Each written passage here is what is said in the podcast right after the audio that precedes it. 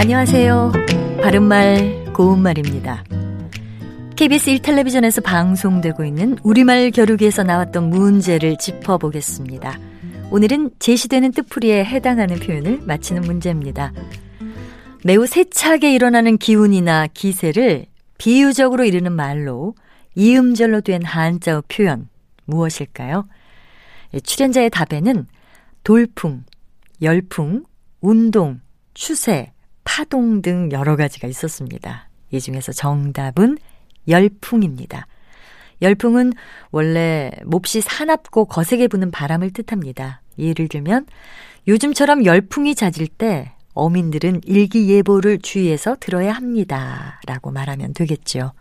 또 뜻풀이에 나온 것처럼 매우 세차게 일어나는 기운이나 기세를 비유적으로 이를 때는 독서 열풍이 일다, 금연 열풍이 불다, 이렇게 표현할 수 있습니다.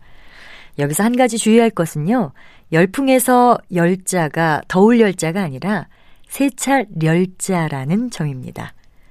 참고로 출연자의 답에 나왔던 돌풍은 갑자기 세게 부는 바람이라는 뜻도 있고요.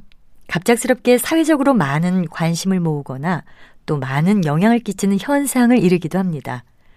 또 추세는 어떤 현상이 일정한 방향으로 나아가는 경향이란 뜻으로 세계적인 추세, 증가 추세 이렇게 씁니다.